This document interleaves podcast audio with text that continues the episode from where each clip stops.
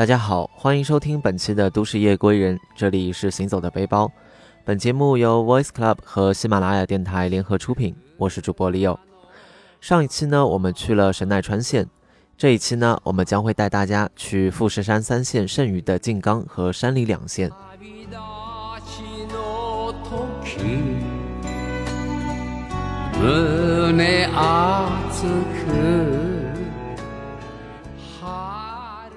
自古以来，日本人就敬畏反复喷发的富士山，认为它是神灵居住之山，并由信仰这些神佛为起源，孕育出了注重人与火山的共存、感激火山涌泉的各种传统。在富士山周边，更有着独特的富士山信仰文化。人们通过富士山域向山顶的攀登、参拜，以及在山路领地的巡礼朝圣，以期获得栖身在富士山上神佛的灵力。实现自身涅槃重生，并为此在山路修建了浅间神社。在环抱富士山的山梨和静冈两县，一共有大大小小八所浅间神社。位于山梨县的北口北宫富士浅间神社、河口浅间神社、富士御室浅间神社；位于静冈县的富士山本宫浅间神社、山宫浅间神社。村山浅间神社、须山浅间神社和富士浅间神社。我们第二天的山里之行，走访了位于浅间神社之一的北口北宫富士浅间神社。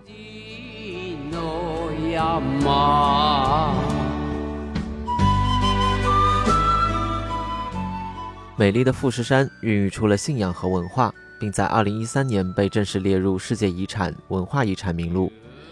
与富士山相关的文化财产不仅只是富士山山体本身，还包括了富士山周围的神社、登山道、湖泊等等。我们入住的地方是山梨富士湖酒店，酒店的位置极佳。清晨拉开窗帘，幽蓝的河口湖出现在眼前。作为富士五湖之一的河口湖，也是富士山文化遗产的组成部分。在餐厅吃早餐的时候，惊喜地发现富士山就在眼前。形态优美的富士山也一直是日本文学创作的题材。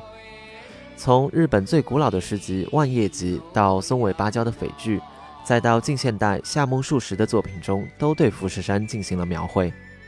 关于北口本宫富士浅间神社的起源，据说是为了让害怕富士山爆发的居民感到安心。一千多年前，在此供奉了富士山的女神木花孝耶姬。木花孝耶姬是日本神话传说中的人物，如樱花般华美的她也是樱花之神。据说她能护佑富士山不喷发。一四八零年，在北口本宫富士浅间神社为富士山建造了鸟居。十六世纪中叶又新增了神殿。北口本宫富士浅间神社是攀登富士山之吉田口登山道的出发点，右后方的本殿和旁边西宫的牌坊被称作登山门。里面有祖灵社，保佑着登山者们的安全。前往北口本宫富士浅间神社的参道，高大挺立的杉木引领着参观者。沿着步道前行，可以看见日本第一大木质鸟居六鸟居。建于16世纪的神社本殿，与西宫本殿、东宫本殿一同被列为日本国家重点文物。神殿木梁上悬挂着一棕一红的巨型面具，红色是比较常见的天狗面具。天狗是日本最广为人知的妖怪之一，面红，有着高高的鼻子。棕色面具的是乌天狗，又称鸦天狗，是天狗的一种，因为有着像乌鸦一样的尖嘴而得名。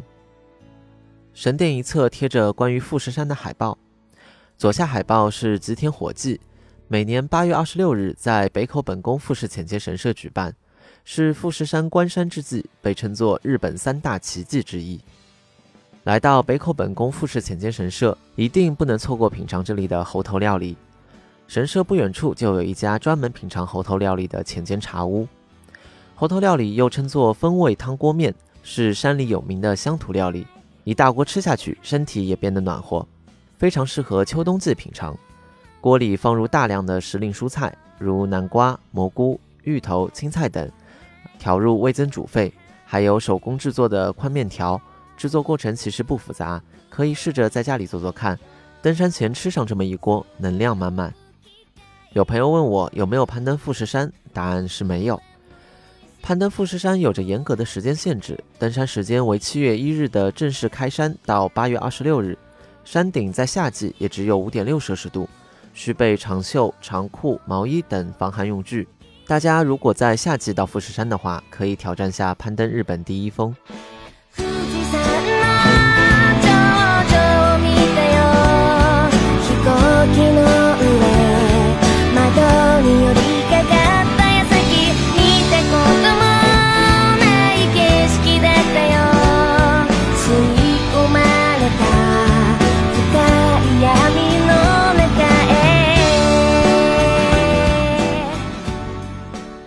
那么去过了山梨，接下来让我们去静冈看看。提到静冈，脑海里蹦出来的画面是孤独大叔五郎大口大口吃着山葵盖饭的陶醉表情。这一集的拍摄地点就是日本静冈县。静冈坐拥着美丽的富士山，又沐浴着太平洋的海风，有山有海有河有田，一年四季可品尝到不同的美味佳肴，被称作美食之都。伊豆的山葵，骏河湾的鹰虾。烧金的煎鱼和吉田的鳗鱼都是静冈的名产。我们在静冈的行程来去匆匆，无缘品尝到多数美食。好在初次踏上向往已久的伊豆半岛。伊豆半岛又分为东伊豆、南伊豆、西伊豆和中伊豆。位于中伊豆的修善寺温泉是短暂静冈行的惊鸿一瞥处。伊豆半岛是日本温泉乡，修善寺温泉是伊豆最古老的温泉。有着一千两百多年的历史，而它真正为世人所熟知的是通过川端康成笔下的伊豆的舞女。初到伊豆，天色已暗，修善寺美景留在明天欣赏。先品尝，先品尝下榻温泉旅馆的特色料理。走进用餐房间，暗绿色桌台面上整整齐齐地摆放着各色的容器，粉红、深灰、朱褐、银绿，色彩搭配的恰如其分。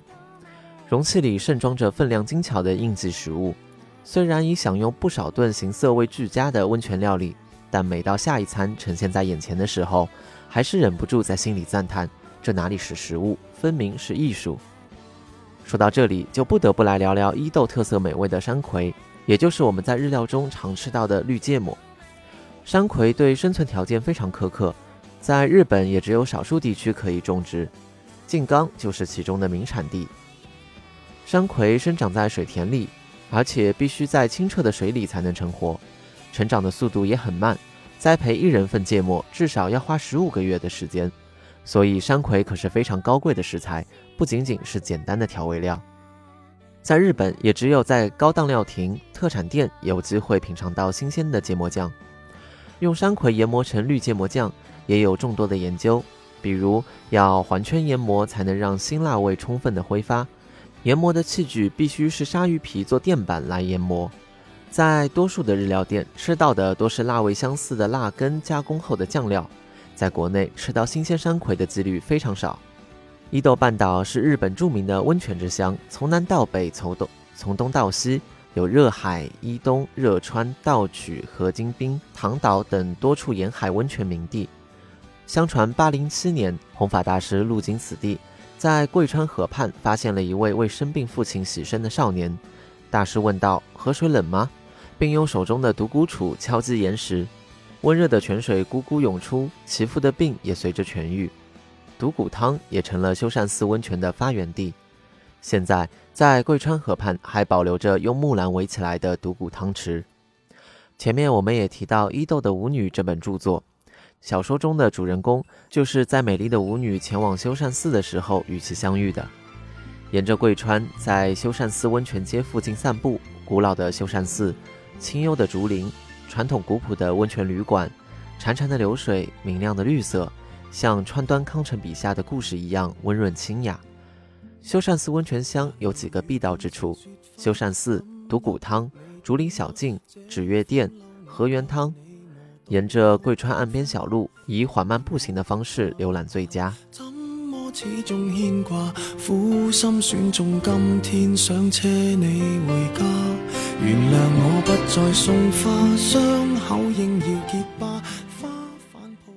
好了，关于富士三线的旅行就到这里了，希望大家喜欢，我们下期再见。始终别火化，一生一世等一天需要代价，谁都只得那双手靠拥抱，亦难任你拥有。要拥有，必先懂失去怎接受。曾沿着雪路浪游，为何为好事泪流？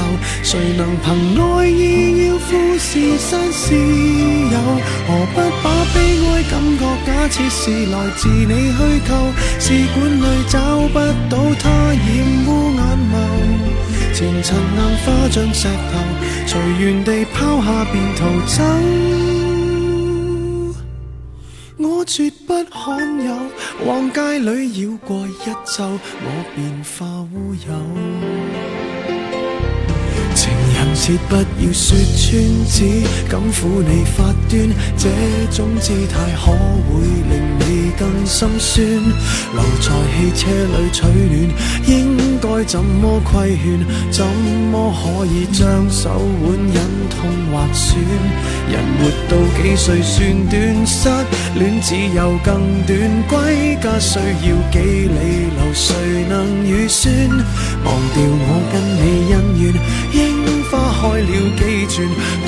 经之旅一早比一世遥远。谁都只得那双手靠拥抱，亦难任你拥有。要拥有，必先懂失去怎接受。曾沿着雪路浪游，为何为好事泪流？谁能凭爱意要富士山私有？何不感觉假设是来自你虚构？试管里找不到它，染污眼眸。前尘硬化像石头，随缘地抛下便逃走。我绝不罕有，往街里绕过一周，我便化乌有。只得那双手靠拥抱，亦难任你拥有。要拥有，必先懂失去怎接受。曾沿着雪路浪游。为何为好事泪流？谁能凭爱意要富士山私有？何不把悲哀感觉假设是来自你虚构？试管里找不到它，染。硬化像石头，随缘地抛下便逃走。我绝不罕有，往街里绕过一周，我便化乌有。你还嫌不够，我把这陈年风流送赠你解咒。